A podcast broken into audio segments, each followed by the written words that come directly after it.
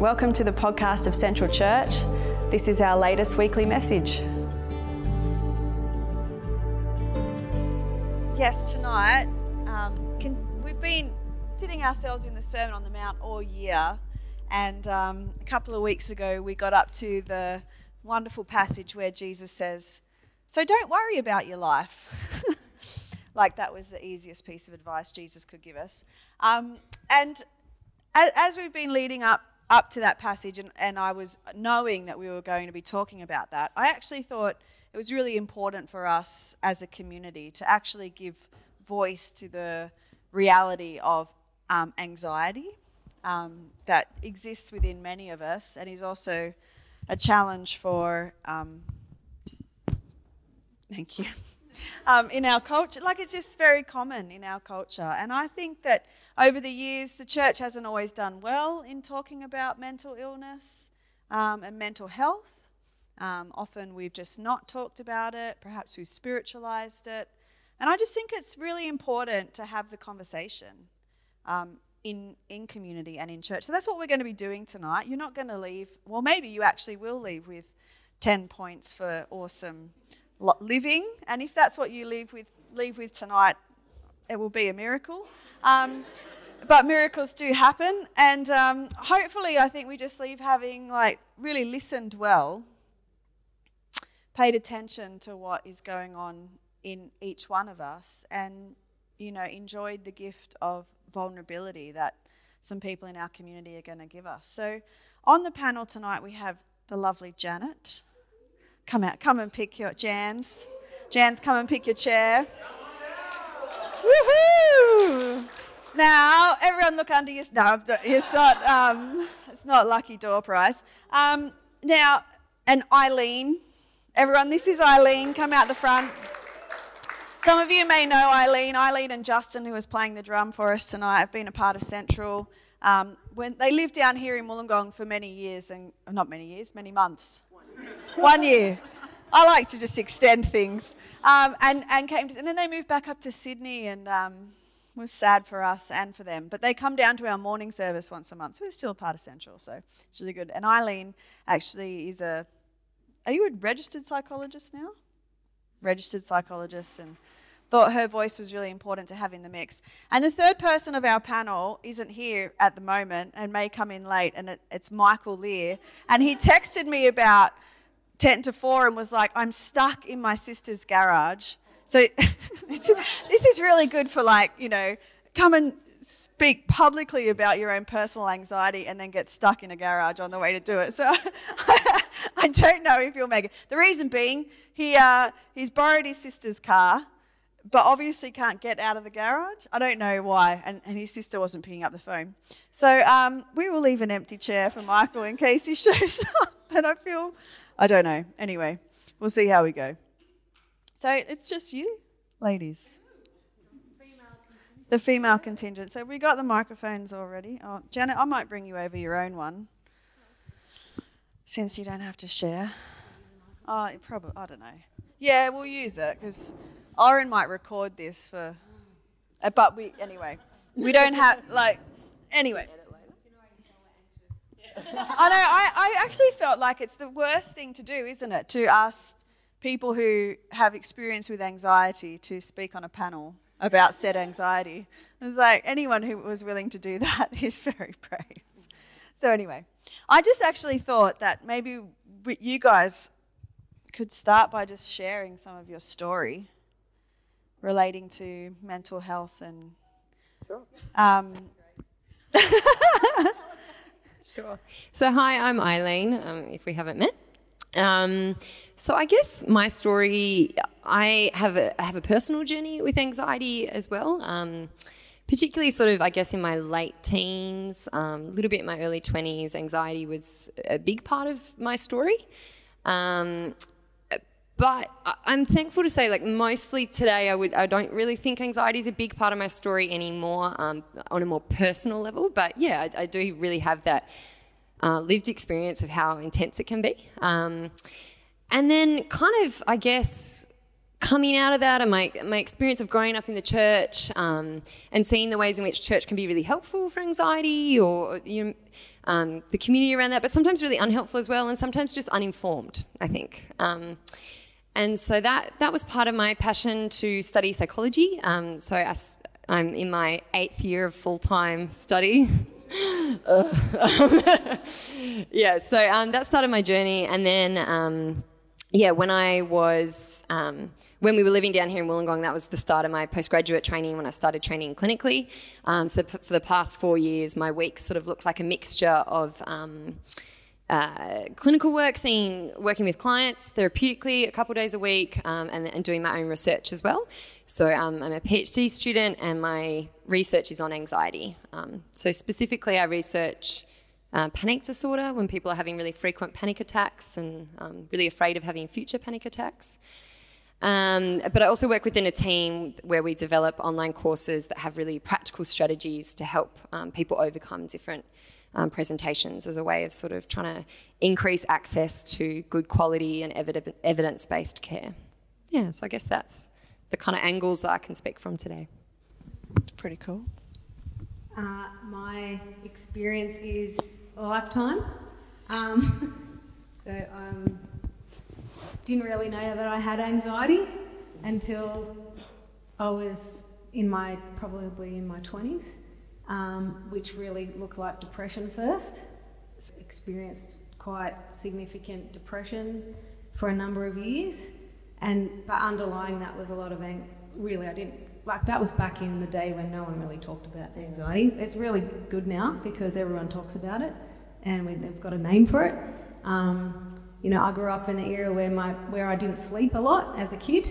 Um, couldn't sleep, didn't want to sleep, for whatever reason, didn't know why. Was reasons why. In the end, I found out.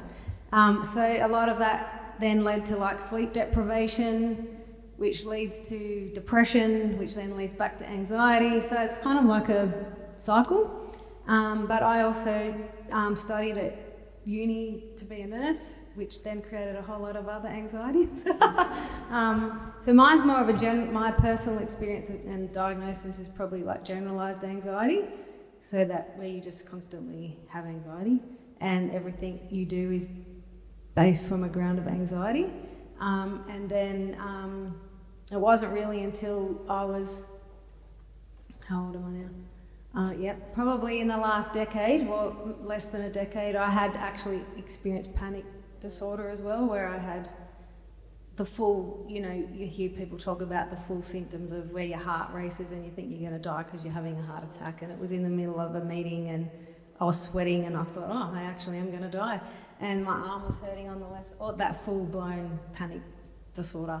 So, um, but fortunately for me, I'd been educated for about through a really good psychologist. I had a great psychologist who helped me, and also through my experiences at church and meeting people here. Um, just my faith journey's really helped, and talking to God a lot about it, and whinging a lot to God about.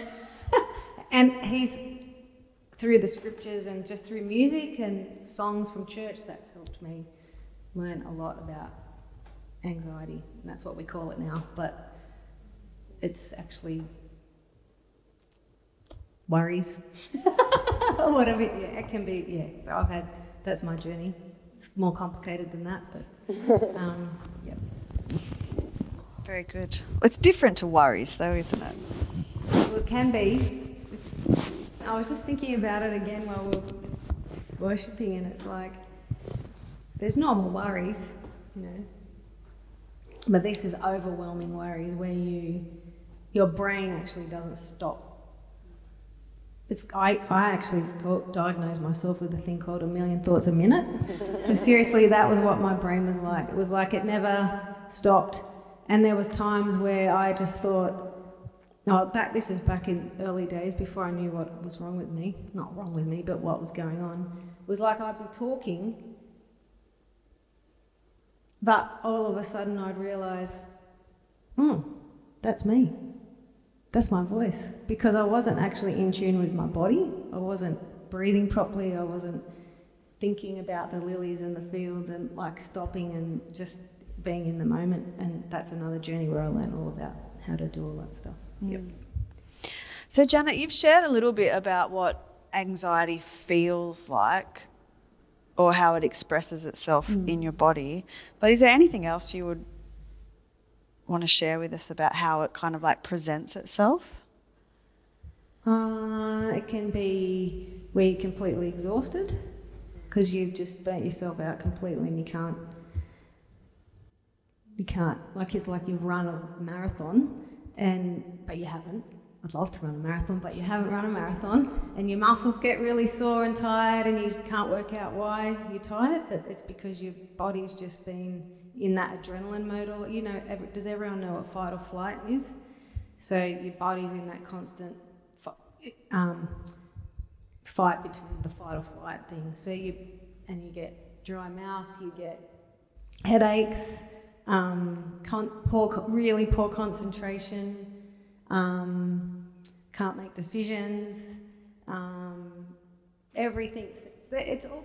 It just comes in all kinds of things. Like that's just a few. I've had pretty much everything. Um, gut problems like diarrhea, vomiting, um, sweating for unknown reason. Like you just start sweating. Um, like now, I'm sweating. Um, but the difference between the anxiety that I feel now is that the one thing that I learned through lots of counselling and is that anxiety in your body is actually can be your friend because it's telling you you're overwhelmed and you have to slow down. Um, like I was like not sleep. I didn't sleep. I slept for about three or four hours a night for a long time, and I just get up and don't know, clean or I don't know, do anything that just distracted, and it just I just kept going all the time. So does does that answer you? Yeah, no, I think it comes in lots of things. Yeah. And then it came in that panic disorder form. Like I just was not expecting that. Mm. I was like, what is this? This is like, the whole room was like beating in on me. It was terrible. Yeah. So, Yeah. What about you, Eileen? You, I mean, you see a lot of people, so there's different mm. presentations, I suppose, and you do have some of your own story. Are there other things you would like share about what how anxiety presents itself? Like, because there would be mild, like, uh, well, I, I, I don't even know what I'm talking about, but I presume there's like as different levels of anxiety. Like, it, Yeah, for sure. Like, I think what we know from the research is that anxiety exists on a spectrum um, and it, it can become more and less intense um, at different points in people's lives, but also between people. So, you know, some of us are just born with a more anxious temperament. So, even though I say like anxiety is not as big a, much of my story now, I have a more anxious temperament. I'm conscientious, like that's the, the positive side of that, you know, but I'm probably always going to be a little bit more. Um, you know, sort of just in a little bit more ramped up than other people will be. Um, but yeah, I think so. I, I had a similar experience to Janet that um, at the at the peak of my own anxiety, it probably did look more like depression. I remember going to the doctor thinking, "No, I'm depressed," um, because I was so depleted of energy that I just couldn't think straight. I couldn't like I couldn't make decisions. It felt like I couldn't get um, the, the words fully formed. I was so exhausted and so tired and just didn't have energy for things that were important to me because I was so exhausted. Um, and that's really common. So, anxiety and depression are more often than not comorbid, so exist at the same time. And often the depression comes after the anxiety because people um, aren't able to do the things that they love to do. They might, if they're like more socially anxious, that might really. Um, cause separation between them and their loved ones, difficulty to connect, um, you know, and of course we're going to start to feel really low and self-esteem is going to um, start to tank if you're not able to connect with people. Um, I think probably something else that's maybe quite helpful to say in like a, faith context is some, we're often most anxious about the things that are really important to us. Um, in that, like, if if you really value being a caring friend, you're more likely to get anxious about not that you've let somebody down, if that makes sense. So sometimes I think um, anxiety can also like point, point to what our, our strengths are. Um, yes, I, I guess at the, at the most, um, uh, most intense level of that, like in uh, disorder like obsession, uh, OCD, uh, obsessive and compulsive disorders, like people who are religious tend to have more religious themes to that. That's that's what we know. So if you're really concerned about being a moral person. Um, or um, being sort of say really sexually pure, then that will really be you don't want to violate that. And and I think so. That's sort of I guess at the more intense level, but I think we can see that. Um, in, in lots of different ways in anxiety coming out is that that fear of not living up to what we'd hope or and that being sort of part of the distress sometimes so i think it can just be helpful to remember the reason this matters to me so much is it's what i value you know and, and that, that that's a gift um, yeah does that is that unclear great. yeah I, w- one of the things I'd really love for us to have tonight in the next little while is, is to have like a conversation. You know, there's we're not a massive crowd. I think it's really important that if any anyone here wants to add something from their own experience or ask either one of these a question at any time, just give your hand a wave and Luke will run around with the microphone. But I'd really like us to have some interaction over this so that we all kind of like get to dive in a little bit deeper um, into this um, sort of thing. So, does anyone have a question at, at this point in time? Oh, wow, let's go.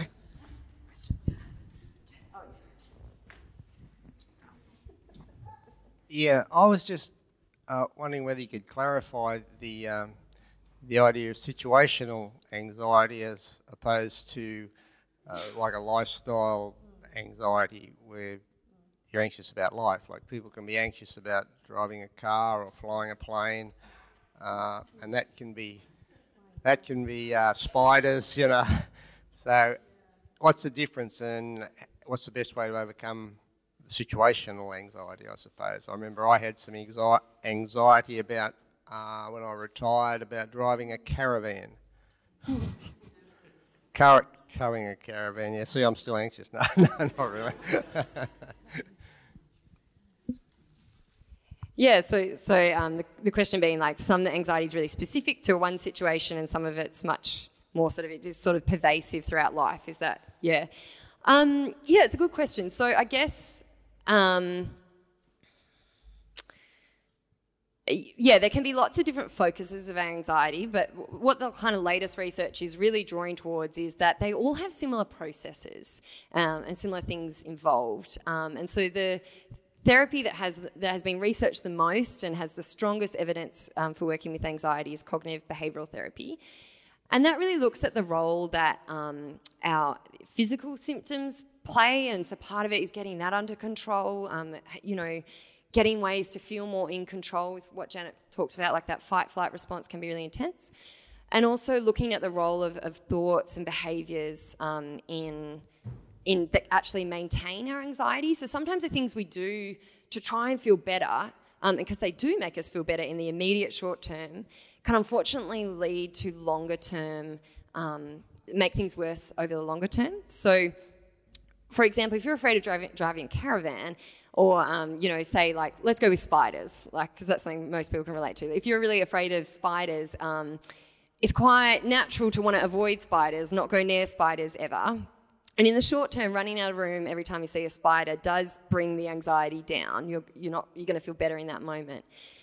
But unfortunately, it means that you never get the opportunity to find out what would have happened if you and the spider stayed in the same room, right? You just, you never know because you left the room every time. Um, so avoidance can play a really strong role in sort of making the fears even stronger. Because every time we leave the room, we don't get to find out what would have happened. Our belief that I, I would have definitely died from the spider gets stronger, right? Because we have no other evidence. Um, I've got the lived experience. I was looking at Fred. I'll tell my story. Keep going, because I, I know exactly. I've done the yeah. steps. Um, and, and sometimes, sometimes um, avoidance can be more subtle, and clinically we call that like safety behaviours. So it might be um, I'll be in a room with a spider, but only if I'm wearing rubber gloves. Um, and so then we might say, well, the reason nothing bad happened when I was in the room with the spider was because I had my rubber gloves on. And we attribute our safety and our coping to, to the rubber gloves instead of to the fact that probably the spider's actually not that interested in you and has other things to be doing, you know, or the fact that maybe most like that we're able to cope with it better than we thought. So um, actually, like there's probably lots of different spiders that can bite you and, and won't kill you straight away. Um, so yeah, avoidance can play a really big role. So if it's a really specific thing, a really situational thing, a lot of what we often do is help people gradually face their fears um, in an empowering way. Um, so to gradually have experience with the spiders, that might be first of all like looking at the spider. Before like building up to being in a room with one to help people have experiences where they can gather other information right? Because you've, you've only ever gathered the information that the spider is definitely scary. So we want to give you experiences where you can learn actually the spider um, didn't like it went the opposite way to me it was scared of me you know and the, um, so yeah that that's often a really big part of therapy. I guess when um, anxiety is a little bit more like p- pervasive just that worry in every part of life um, sometimes that can be more looking at the style of thinking as well as some behaviours that do play into it. So we, we know that um, from research that people who struggle more with worry tend to have certain beliefs about worry, like that um, worry isn't controllable is a big one, that worry actually helps them in some way, um, helps them be prepared. And often that at the same time, that even though worry is helpful, it's also dangerous. And I, I've got to stop worrying. I can't keep this is I'm going to do something bad. Um, so then it might be working more from those kind of beliefs. Um, but yeah, I guess most of the therapies in some way or another help tackle the physical symptoms and give strategies for, for feeling more in control of that, um, as well as looking at, at the thoughts that are playing a role and, and the behaviours. Yeah, that was a long answer. Did I get anywhere close to what you were? yeah. Um, Al, when you were talking about being anxious to tow the caravan, and you ask what the difference is between that and then, then possibly it developing into some kind of mental illness, long chronic chronic anxiety problem. The difference would be is that you would never face the caravan, or you would constantly worry about going to drive the caravan. For me, it was the spider. Um, but what I found for me was that the underlying anxieties that were related to really a background of trauma developed into having anxieties about a spider in the room or driving the caravan. It becomes other things, and you don't, unless you go to the root of the real. Like, I had to have really intense counselling for many years, still do, um, to get to the absolute root of the problem of why I like, I don't think I was born anxious, but I think definitely the, the lifestyle I had with my own family made, made me very fearful or made me anxious, and along with other things that happened. So, you just, I guess the difference is that a normal worry about learning to drive a car or, I don't know, trying your first something or the other um, is very, it's very different. It is very different. I can tell the difference now that I'm more educated about myself that I can get through the next time I try something new. But sometimes I get overwhelmed by anxiety that is connected to my past stuff. That I, then I have to go to God again and say, "Oh, geez, um, that's overwhelming me." and I need to do more. I need to work on that or remember that. Like, I try and liken it to now when I'm teaching the kids because some my like Elkie is at the point of wanting to learn how to drive. And she doesn't want to do it for whatever reason. We can't work it out. She's like, "Oh no, it's all right. I'll just catch the bus." And um, and I'm trying to say to her, "Well, you remember when you learned how, like you didn't know how to walk, but you learned how to walk." and we all encouraged you and we all told you how good you were and so you learned how to walk and then you learned how to swim. And they, all those skills help build confidence in people and so i tell myself well i can get through that next um, social event or whatever because i got through the last one and it worked really good and you had a good time and you didn't stay in bed and, and it was all good. Um, so there's a, there's a there is a difference but you still will experience the physical symptoms, I think, of not wanting to drive the caravan, the same, the same as what because your body is your body. Like your body tells you it's something new. It's you're facing something new, and so it's a challenge, and that's what our body's there for. It's to help us get through life. yeah. Yeah, can I? Yeah, I think I think just to acknowledge that anxiety is a part of normal life. Like I, I hope that everybody here feels some anxiety because otherwise, like you're not alive, you know. And it, it, it serves a purpose, as Janet was saying. Like it keeps us safe. Uh, it, it alerts us to when there's threat or when we might be in danger. Um, so anxiety in itself is not bad, but also recognizing that some people are experiencing it at such a different level that it's really uh, difficult to function day to day. And just I think for for those of us who maybe have never experienced that or not experiencing that now, just to just to respect that we may not understand in that way or like you know I've, I've had my own experience and I've worked with many clients but I always try and remember that like I don't understand what it feels like for that specific person. Like there's there is just a role to I guess listen and just um, appreciate that we'll never like we'll never fully know always. Um,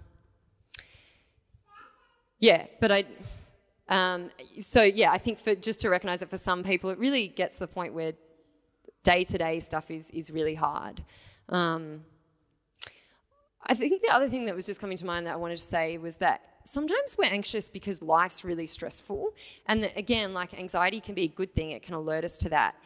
And sometimes it's about working with within ourselves. Like sometimes we are we've become um, like our, our threat system's getting activated when there's not a threat. Um, but sometimes there is a threat, and sometimes it's about like we need to get out of that situation. So um, when we work with children um, and then they're in a really chaotic family environment, you might give the, the child a few strategies, but you might actually say, actually, that's not helpful. What we need to do is work with the parents because this isn't a safe environment, and that child should be feeling anxious because this is really chaotic. Um, and, and what needs to happen here is we need to work within the system to make this a safer place for that child. Like, does that make sense? But I think also for adults, like sometimes I, you know, I've, um, when I'll notice myself feeling more stressed, sometimes it's because I'm, I've, I've, there's too many demands on me, and I need to um, set set some limits and, and work out what I can and can't do, rather than um, it, it, may not be as much my, my thinking and behavior in that way. It may be about creating more space, um, finding limits. Yeah. I kind of have like a two part question. Um, with, I have a light bulb going off with anxiety because I've I've kind of struggled at times with depression, not not depression on a large scale, but like a couple days depression. If that makes sense. Like um, when I was younger, I could kind of get depressed for like almost a week, but now it's like I'll get depressed for like a day or two, maybe even only a day. So it's reduced a lot. But I'm as you guys are talking, I'm kind of light bulbing like, oh, do I have anxiety before that comes? Like, does depression, does anxiety and depression always connect, or is it just sometimes? So my first question is that the connection between anxiety and depression, um, and then with anxiety, is it is it pretty much always like a control issue, and can it come out in anger versus depression?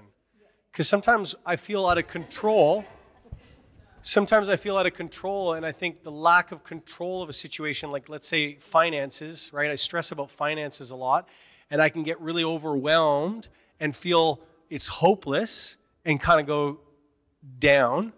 But other times, if it's not like a financial thing, maybe it's something else that I feel out of control about, I can get, I don't know, like overwhelmed with it, and I'll just, bah, and blow up a bit. And so I'm wondering, like, is that all connected to anxiety? Do you guys think? Yeah, that's my question. Uh, from what I know from myself, but also from just learning about our brain and our body, is yeah, it goes hand in hand, and that um, it, it comes back to that fight or flight thing when you're feeling really attacked. Like it's hard to explain. So, like if you're trying to do your accounts, and um, your brain's sending you messages all the time, like telling you stories. And so some of those stories might be about Kev, is that your name? Sorry. Kev, when he was a little boy. But you don't, sometimes if you've got anxiety, you don't really realize those stories are happening. Does that make sense? Like that your brain's, because your brain's full of these sending messages all the time. We're always, like even now, your brain's thinking, even though you're listening to me, you're actually probably thinking, oh, what time is it? Am I going to go to work today? Have I got to go to work? I got to cook dinner? There's all this other stuff going on in the background. So I'm trying to explain that when the eruption comes, the angry Kev, that that's probably what's happening. You haven't taken the time to just let that adrenaline settle first, and that that's what Eileen was saying, and that I just keep thinking to myself, you really need we need when you're overwhelmed, when you're feeling like you've got a lot going on that you've got to make decisions about, all those little things that you were saying you either go to the eruption or you'll go to the depression. Does that make sense? Yeah. I Yeah. Yeah, Well, how do you stop that? yeah, good. So it's Like, I, I don't know if I've ever really been aware that the thought life is going on so much Yeah. that, that I just go into the Yeah. places. So I'm it- starting to become yeah, more aware. yeah. But I didn't know it was anxiety. I didn't Yeah, know what it was. yeah. I just know that I have an issue. we call look. It's called an issue. Yeah, I had an issue wait, and yeah. I'd get down or I'd blow Yeah. up and I'm trying to control the issue. Yeah. But like, am I getting anxious about the issue? Know? Yeah. You got to slow yourself down. Like I had the, the, when I was starting to realize that I was I was getting angry a lot for a long time, and then I'd get really depressed a lot for a long time. So the, my psychologist helped me just start doing little things like um, what we now call mindfulness. So all these things have got a name now, but anxiety is not. It's a. It's just a new word. Like it's like. So it's just.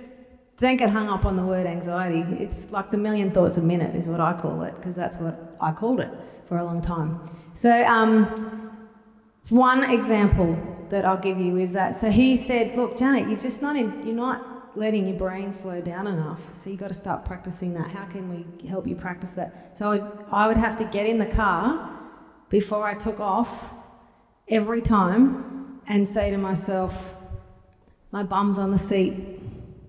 I can feel the steering wheel," and say it out loud because I wasn't being present.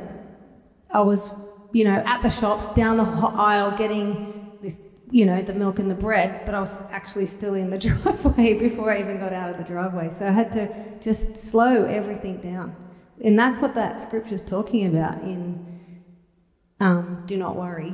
And it talks about, you know, take note of the lilies of the field. Like, actually take note of the steering wheel in the car next time you're in it. What color is it? How does it feel in your hand? How does it um, all of that, it's slowing those thoughts right down because we're always trying to get ahead of ourselves. And, and that's the anxiety that we're driven by. And um, it's really hard to do. It's not easy because we're, in, we're always in a rush in this world. we want to get to the next step. But um, I found the more I practiced that, and that was just you. It's retraining your brain. It's like doing. Um, it's like learning how to ride a bike.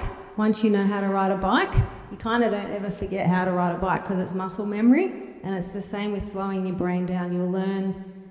Um, so, if, so it went from practicing in the car, my bum's on the seat, my hand, my hands on the steering wheel. There's the windscreen. Oh, there's the windscreen wipers oh, there's a leaf on the. Like it went from that to then practicing it when I was at work because I'd get a lot of anxiety about going to work. And I'd have to start, I'd get in the elevator. Oh, I'm in the elevator. Oh, there's that. There's, and just starting to, and I'd say it out loud, and it sounds ridiculous, but it's a very common practice now to help people get a. or you can just say it to yourself, or you might just mouth it, or you might. Um, just touch it. And we have this thing at the, where I worked, I worked with Jill, and at our recent place that we worked at, we go, I'll just go touch the statue. And there's this statue out the front of the innovation campus. And um, it meant pull yourself together because you're getting, like, you're getting out of hand here, you're getting too anxious, and you'd stop go and touch the statue, which meant you had to walk out down two flights of stairs, out the front, in front of everybody that was eating their lunch, and touch this enorm- enormous statue. But it made you stop and think about what you were doing and become more present. And that's what that scripture's talking about becoming present in the presence of God and yourself and your brain and your everything that's going on in your body.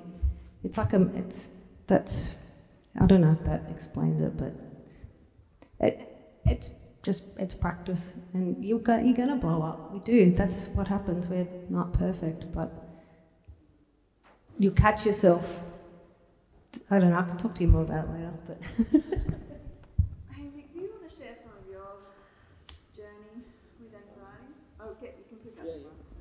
Just since you're up here. Yeah, yeah. Um, I had a couple of thoughts around that stuff as well, so I'll share that first while it's still fresh. And I think my first um, thought was um, with that like question of like how do I stop it? They're like fight or flight, or blow up, or depression, or whatever. Um, I, I guess like my first thought was it's not really necessarily about stopping it because it's a very normal human physiological kind of response. I think it's just more in some cases finding where to do it you know like there's nothing wrong with re- with, like retreating a bit maybe just make sure that you're not isolating yourself or there's nothing wrong with blowing up a bit maybe just do it to a punching bag rather than a person or something. So um, so that was my first thought on that. It's just like giving space for what needs to come out to actually just come out. Um, but then um, lost my train of th- oh yeah with the um, the slowing down thing, yeah, I do really agree with that too. And um, I've found for me the the best way to do it. It's easier said than done, but you need to be practicing those things even when you're doing well in order to establish a new baseline, so that when things are really crazy, um, you're kind of at a better baseline. Um, and I just had like a few like little techniques that I use. Like one for like grounding in the moment um, is like you can just do like three, two, one. So like three things you can see. Just go like, all right, there's a light there, there's a clock there, Jade's there, and then like two things you can hear, and then one thing you can maybe smell. Just like do that, and then all of a sudden you're like in that moment. Um, or like a breathing one. Sometimes it's like four in, four breaths in, hold, six breaths out, then hold. If that's too much, just do like three and five or something.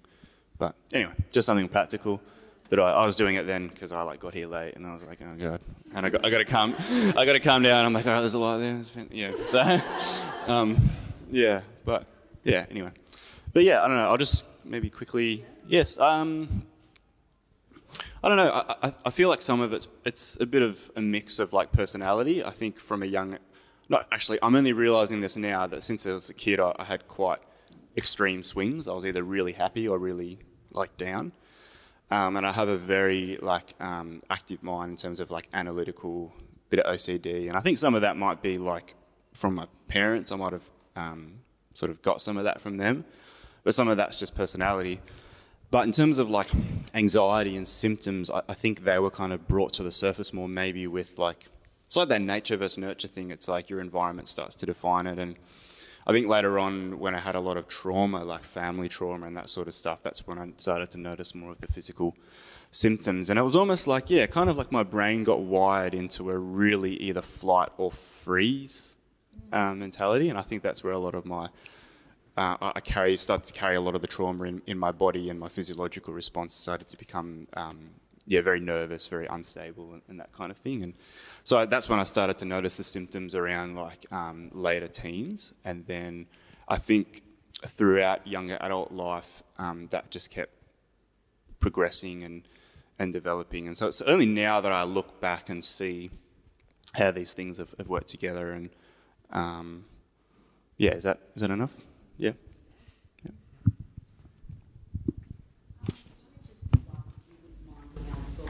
fight, flight, freeze, like paralysis.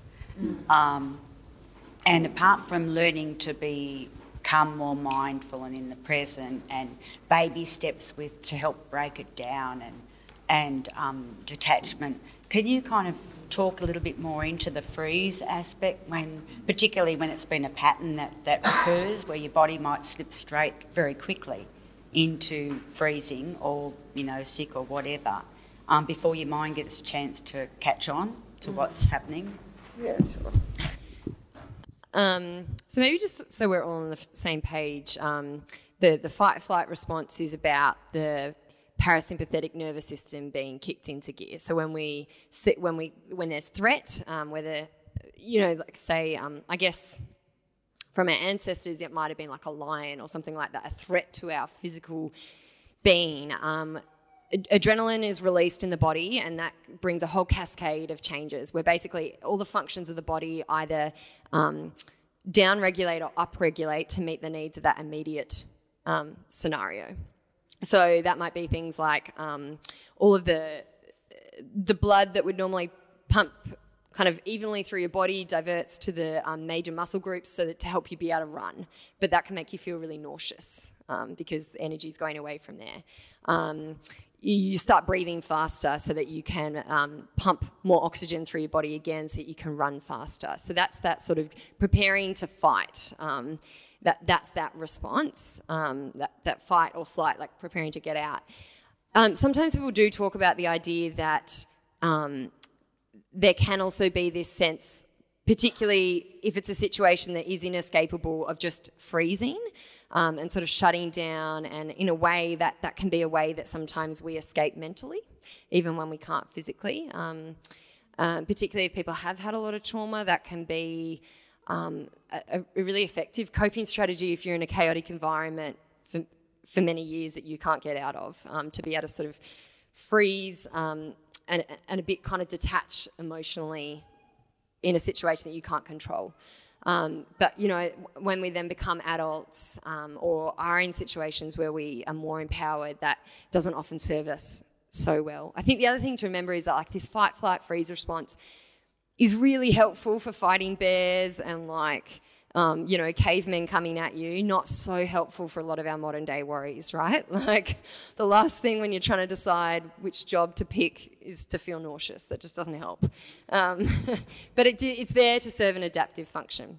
Anyway, I'm getting sidetracked. You asked me about freeze. Um, so I, I, think what Michael said about um, there are a whole range of different things you can do to activate the parasympathetic nervous system, so the system that brings us slowly back down to baseline. Um, the, the, sympathetic nervous system, we're, we're fighting, we're flighting, perhaps freezing, we're responding to a threat and emergency. The parasympathetic nervous system is about digesting, resting, healing. It's kind of our like um, our resting state. So to bring it back down, there's a whole bunch of different strategies you can use in the moment, um, which I can talk about. But it's also helpful to practice them regularly. So things like controlled breathing or certain muscle exercises that you can do.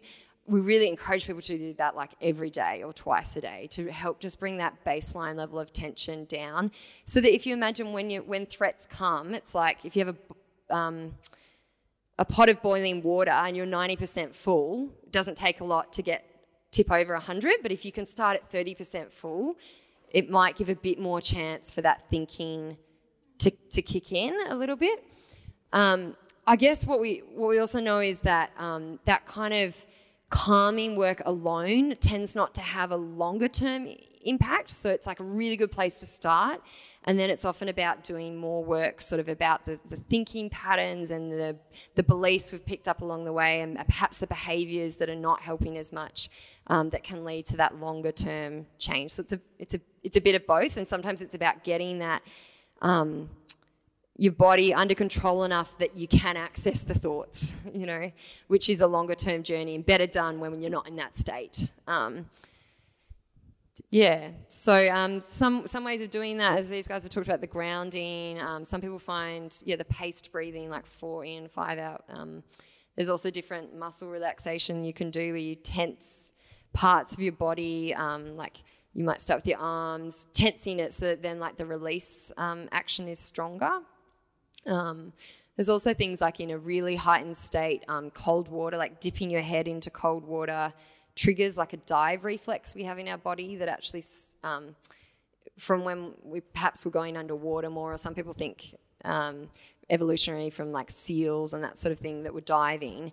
Um, it, it, we start to breathe more slowly and that starts to relax it. So that can be like, that's super helpful for some people if they're really elevated to, if you can't sort of dip your head in cold water, then just to splash cold water on their face can, um, can be helpful. So yeah, there's those strategies in the moment and then there's the kind of, I guess, looking after yourself and trying to bring your baseline down more generally. Um, and like exercise is really good for that as well. Um, that's like something I'm trying to learn to do. I've been telling some people this week. I'm like, I joined the gym recently, decided that like that's probably really good for my overall well-being um, to bring that like burn off some of the um, cortisol and adrenaline that's built up in your body. Yeah. Just, oh, well, I'll lean in. Um, thinking about the interplay between anxiety, as you guys have experienced it, and the spiritual life, I think it would be just helpful to have a conversation about some of the things that have been really helpful and maybe even some of the things that haven't been. Because I feel like, you know, that, uh, like there are two things I often see. Sometimes, and you, you might be able to explain this better, Eileen, but sometimes I read some things around psychology and I think, oh, that's what the Bible's been saying. And now modern science and psychology is kind of backing up some of this stuff that we have in Scripture, like, you know, take every thought captive and submit it to God. That's like that's like mindfulness. But then I've also I've seen, you know, sometimes modern psychology and science kind of backing up the Bible, but I've also seen the Bible used as a weapon, or it's been weaponized in ways that are unhelpful, like when we get that passage from Jesus where he says, well, don't worry about your life. Like to go up to someone who's struggling with anxiety and say to them, well, look, it's just simple. Jesus says, don't worry about your life. Like that, that's like a weaponized use of scripture. And so there are times I think where spirituality is really helpful. And there are times I think that in corporate faith that spirituality has been unhelpful. and I think it's important we have this conversation. Uh, to just highlight it for all of us because whether or not we struggle with situational anxiety or states of anxiety or are just doing life with people who struggle, the more informed we are and the more grace, we, I think that's really important. So I don't know what the question is, but um, maybe talking, maybe even like Janet and Michael, you guys being able to share how your faith and your spiritual practice has helped or not helped at times. And then, Eileen, maybe you might have some intersections of research and stuff like that. Does that sound all right?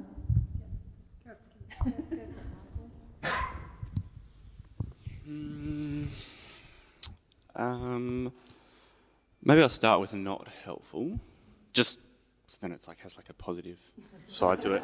Um, um, yeah, I'd say I was thinking about this earlier, and I think um, yeah, one some things that aren't helpful is theology that doesn't that isn't based or doesn't give space for the human experience.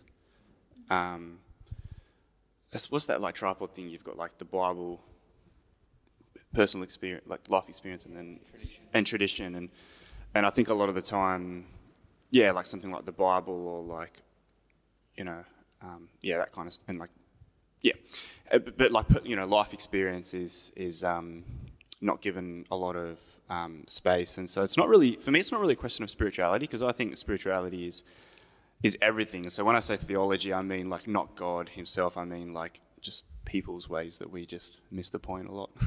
but yeah, so like, like theology that's that's that's not based on incorporating the human experience enough, and I guess for lack of a better term, like over spiritualizing it and, and weaponizing things and basically saying that like anxiety is like an attack from the enemy or you know just something like that which like i'm not denying that it, that it could be and you know i think that stuff can be in there but i just think when it's just given as like oh like you've been feeling anxious like let's pray that out and you're like what about all the trauma i've had? Like what about these things that i've seen these things that i've experienced? Like can we actually talk about what's real and what i've what I've lived through because, yeah, that's like that's tangible and you can work through that. And I think Jesus can work with with you through that. And it's just, it's that Jesus that that sits with you and holds your hand even when you're sinking, rather than the one that's just trying to like jab the devil all the time and stuff. So, yeah, I think that hasn't been helpful. Um, I can't really think of. I had another point, but I forget it. So sorry. But um, terms of things that have been helpful, um, one thing that came to mind was the Enneagram. Like I don't know if a lot of people have. I think most of us here probably look at the Enneagram. Not specifically for anxiety, but I think you know it, it is a spiritual practice, the Enneagram. And Richard Rohr would say that you can't have that transformation without deep spiritual experience, you know. And so, I think more so just becoming more aware of my personality's interaction with anxiety or how certain states, parts of my temperament might either bring out or, or make me feel anxious. So it's just kind of like that permissioning of like, oh, maybe I'm feeling anxious because it's just a bit of my kind of temperament and that's okay. And I can kind of work towards healing that. Um, and I guess the flip side of the first one that I would say is that, yeah, theology and spirituality that really incorporates and gives space for that that human experience. And I think for me, when I think about things like calming or things like yoga or stuff like that, um, or even just exercise, just the fact that I'm just like God is present with me in that, and, and I'm present with God in that. And um, yeah, that's about all I can remember from my little note I wrote. Um, one thing that's come to my mind that I've learnt about recently is about um, rhythm and um, that um, how important it is to have a rhythm. Like all of our life really is, is contains rhythms. Like when we were in our mother's womb, we were next to her heartbeat, so we heard that sound. Can you hear that? but you heard your mother's heartbeat. That's what we that's what we were born with. That was what we were born into, a rhythm.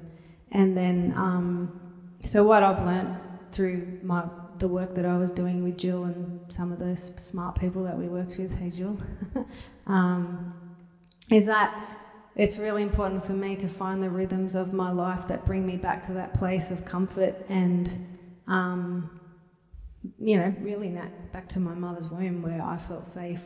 So it's always coming back to a place of safety. And ultimately, for me, Jesus and my relationship with God is that safe safe zone and finding a rhythm with Him. So whether it's through exercise or recently I've gone back got back into swimming, and like that's a rhythm because you're going up and down, and and it really helps me just my body come back to calm and. Um, I, sometimes I nearly fall asleep while I'm swimming. That's weird, I know, but like I can close my eyes and I, I, that doesn't happen often. But I'm I'm really excited by it because I found a rhythm, and then other things. You know, music obviously helps that. Like I it, through a lot of my um, time when I was super anxious and in and out of being anxious and blowing up and depressed and not being able to shower on a daily basis. I was in the worship team at church, and without that, I wouldn't have got through, you know. So that rhythm of music and the, the beats and the bass, and um, that would have helped you a lot too, I'd imagine, Michael. Just so for me, that's an example of um, my connection with myself and God um, in everyday life, um, finding a rhythm, you know, and that changes because out we change. So I'm not always probably going to swim. Like for Fred, you know, he, he's gone through anxiety too. Now cycling is another, it's a rhythm. Like you, it's a pattern and that helps us come back to that safe, safe place. It's finding a safe place. Um, yep. That's one. Sure, I'm actually going to look at my notes because I wrote a few things that I want to um, uh, yeah, there's a, so there is actually some um, like there's a really large body of literature actually now um, around like mindfulness practice in particular, um, which comes from a Buddhist tradition, but has a lot of overlap with what we would in the Christian tradition call centering prayer, um, learning to pay attention uh, to the present moment on purpose without judgment, you know, um, and so that can you might use a mantra um, you might use certain bodily movements but just learning to to bring your attention back and not um, not sort of need to buy into every thought that runs through your mind and just let some of them run through. Um, so it has a huge literature around it now. Um, it's really helpful for um, a whole bunch of things depression, chronic pain, anxiety, well being, creativity, like a whole bunch of things.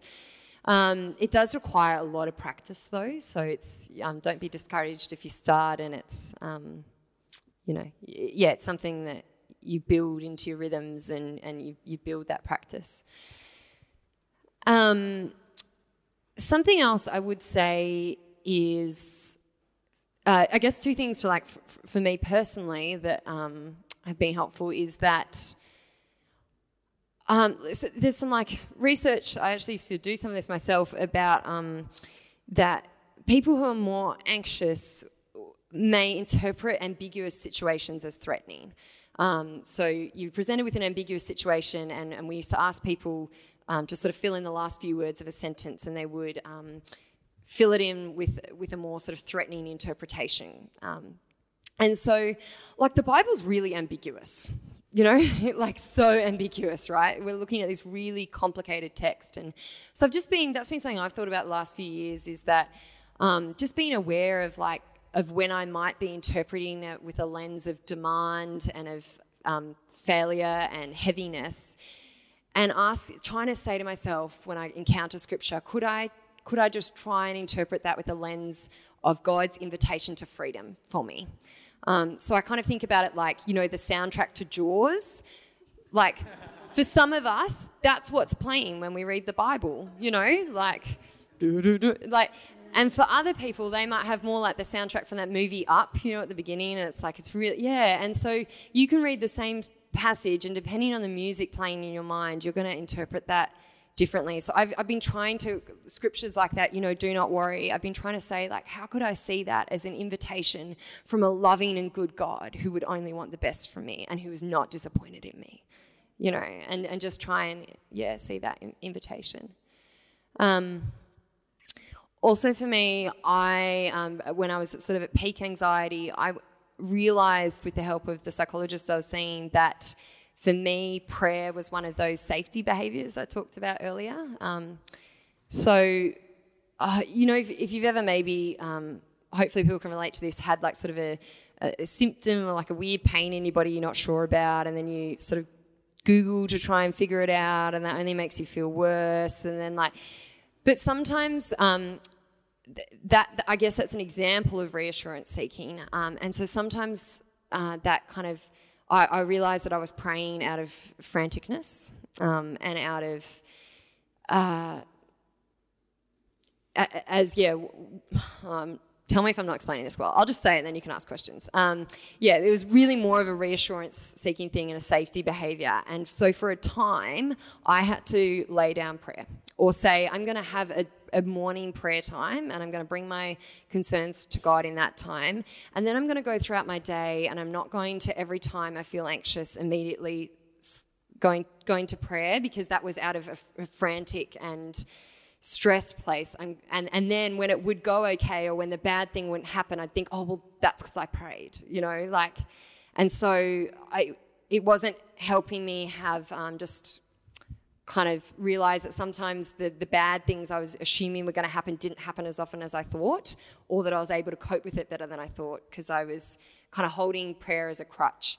Um, so I, that was difficult for me to feel okay about doing that, but I think um, when I realized that it wasn't coming out of a place of relationship and that it was really coming out of a place of uh, freneticness, um, is that a word? I'm not sure, but um, yeah. So so for a time, it was really helpful to, to just lay that down. Um, yeah, that was good.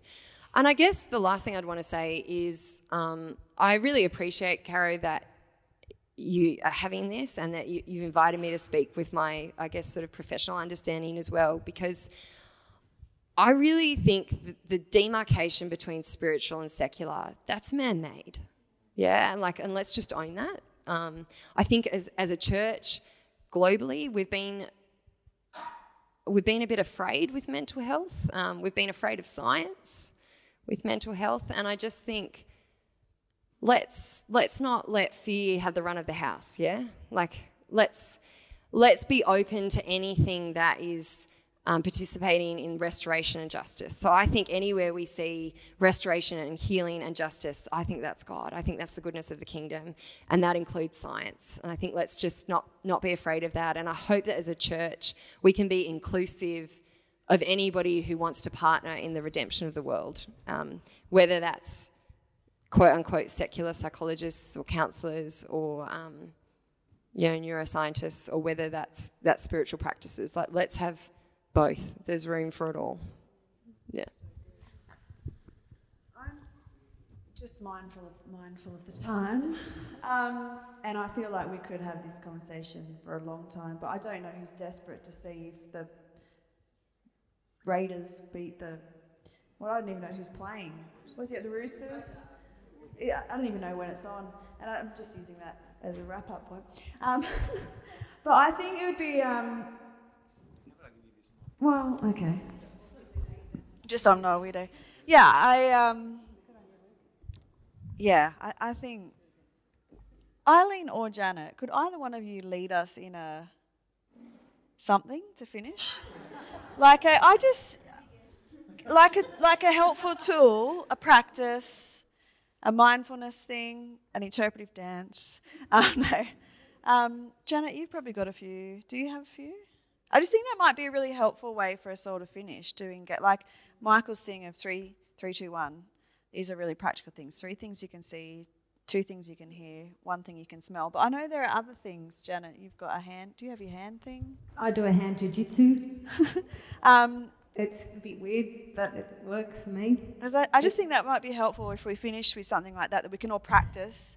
This morning in church, we did embodied spirituality and just that importance of bringing our bodies um, in conjunction with our hearts, our minds, our spirits into the presence of God and not dividing ourselves up so much, which I think sometimes is the practice of anxiety. We just want to let our head rule.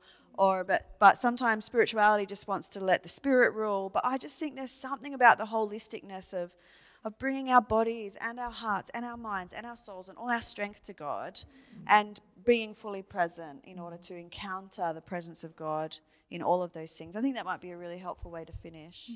Um, so, I don't, yeah. This takes a bit um, of time. It's you can try it. Okay, we'll do Let's it with it. one hand. Okay. Uh, and do you know the Dan, Dan um, thing? Yeah. That was the other thing I was thinking of, you know, just knowing that. Yeah, you should share it. But I don't know how to explain it properly because I forget all the body parts. Do you know? Uh, Okay, there's two things. There's two things that have helped me that I learned. Um, the first one is about um, the. It's kind of like that fight or flight thing, but if your brain's like your hand is like your brain, and this is like your. You know, um, Eileen was talking about your parasympathetic nervous system.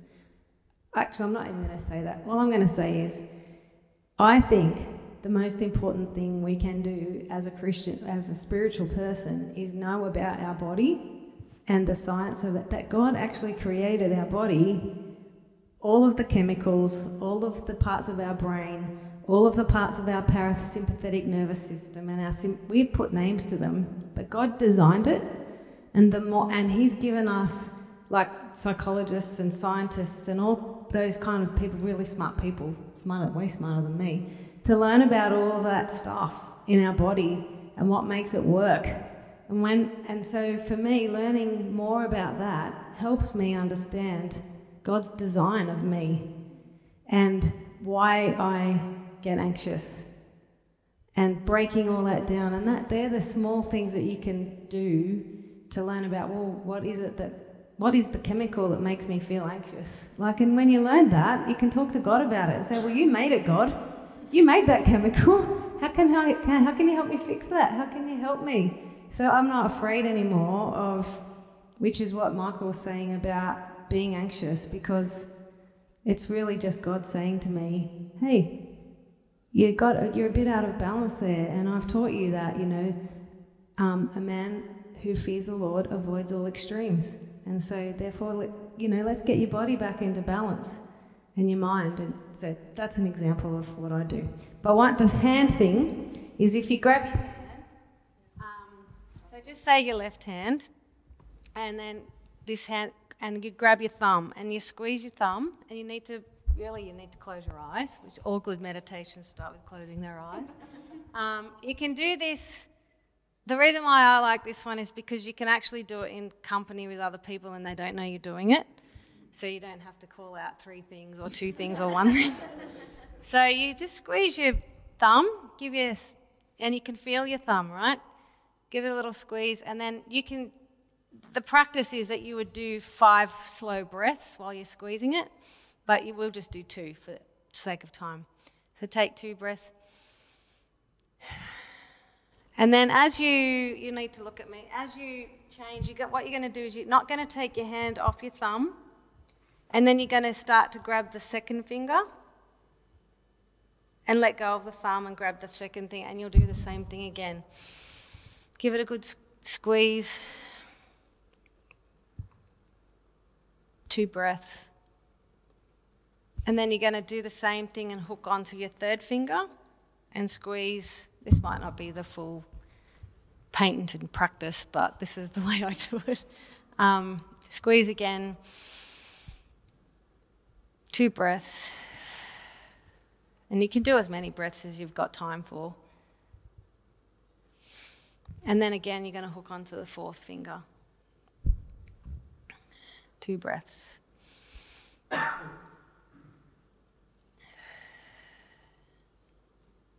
And then again to the, your pinky finger.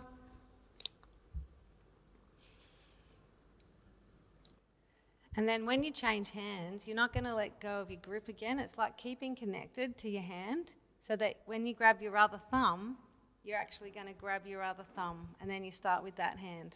So you've never let go of your hand the whole time and then you'd go through that hand. And then what you can develop, what I do through that, because it's whenever you start these practices, is always a bit weird. But I start to like um, say, just start to say a meditation then when I'm squeezing my finger, and I'll say, um, you know, I'm letting go, or you you find a something that very small, very short, and then you just say those things, and it starts to bring a calm. It brings you back to your safe place.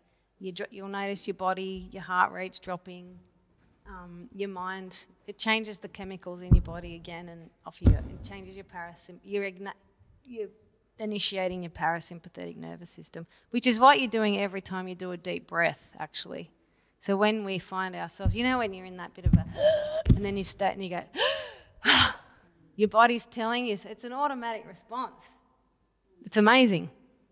Like, thanks be to God that we've got that automatic response to, to trigger that because it, it's it's quite cool when you start reading about it. Like you, this, it, and your parasympathetic triggers all this part of your body.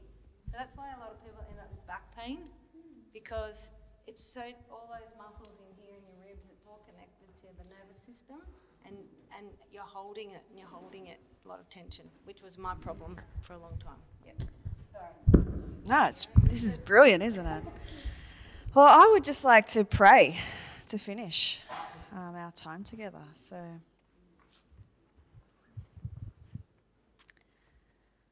God, I just want to say thank you because I want to say thank you for Janet and for Eileen and for Michael, for their wisdom, Lord Jesus, for their willingness to, to bring themselves in vulnerability to us.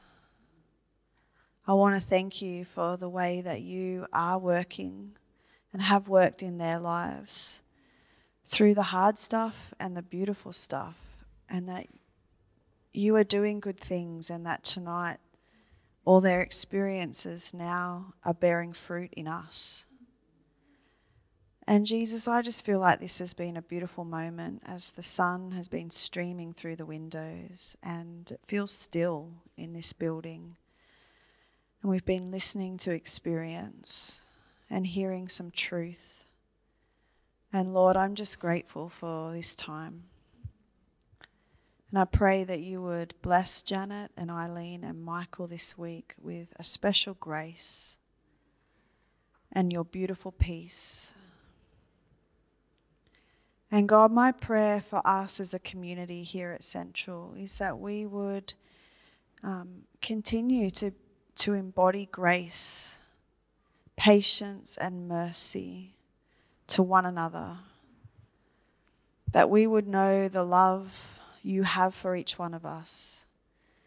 That we would drink deeply from that love and that it would overflow to one another. That God, we might be a community of grace and vulnerability. That we would be brave enough to be able to face uh, the stuff we don't do so well, as well as celebrate the things we do well. So make us a beautiful family, a community of faith who love one another deeply. And Lord, I just pray that as we go out from this building, that each one of us would know that we are carrying your grace and your mercy and your justice as gifts for this world. Lord, may we bless those around us with your peace and your love and your goodness. Amen. Well, thank you guys so much. I really appreciate it.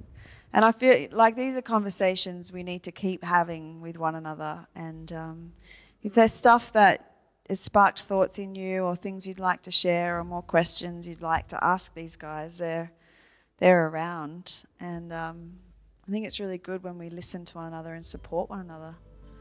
We learn and grow together. So thank you. It's been wonderful. Thanks for listening. If you want to check out more about Central, visit us at centralchurch.org.au. Music by Chris D'Souza, a beloved member of Central.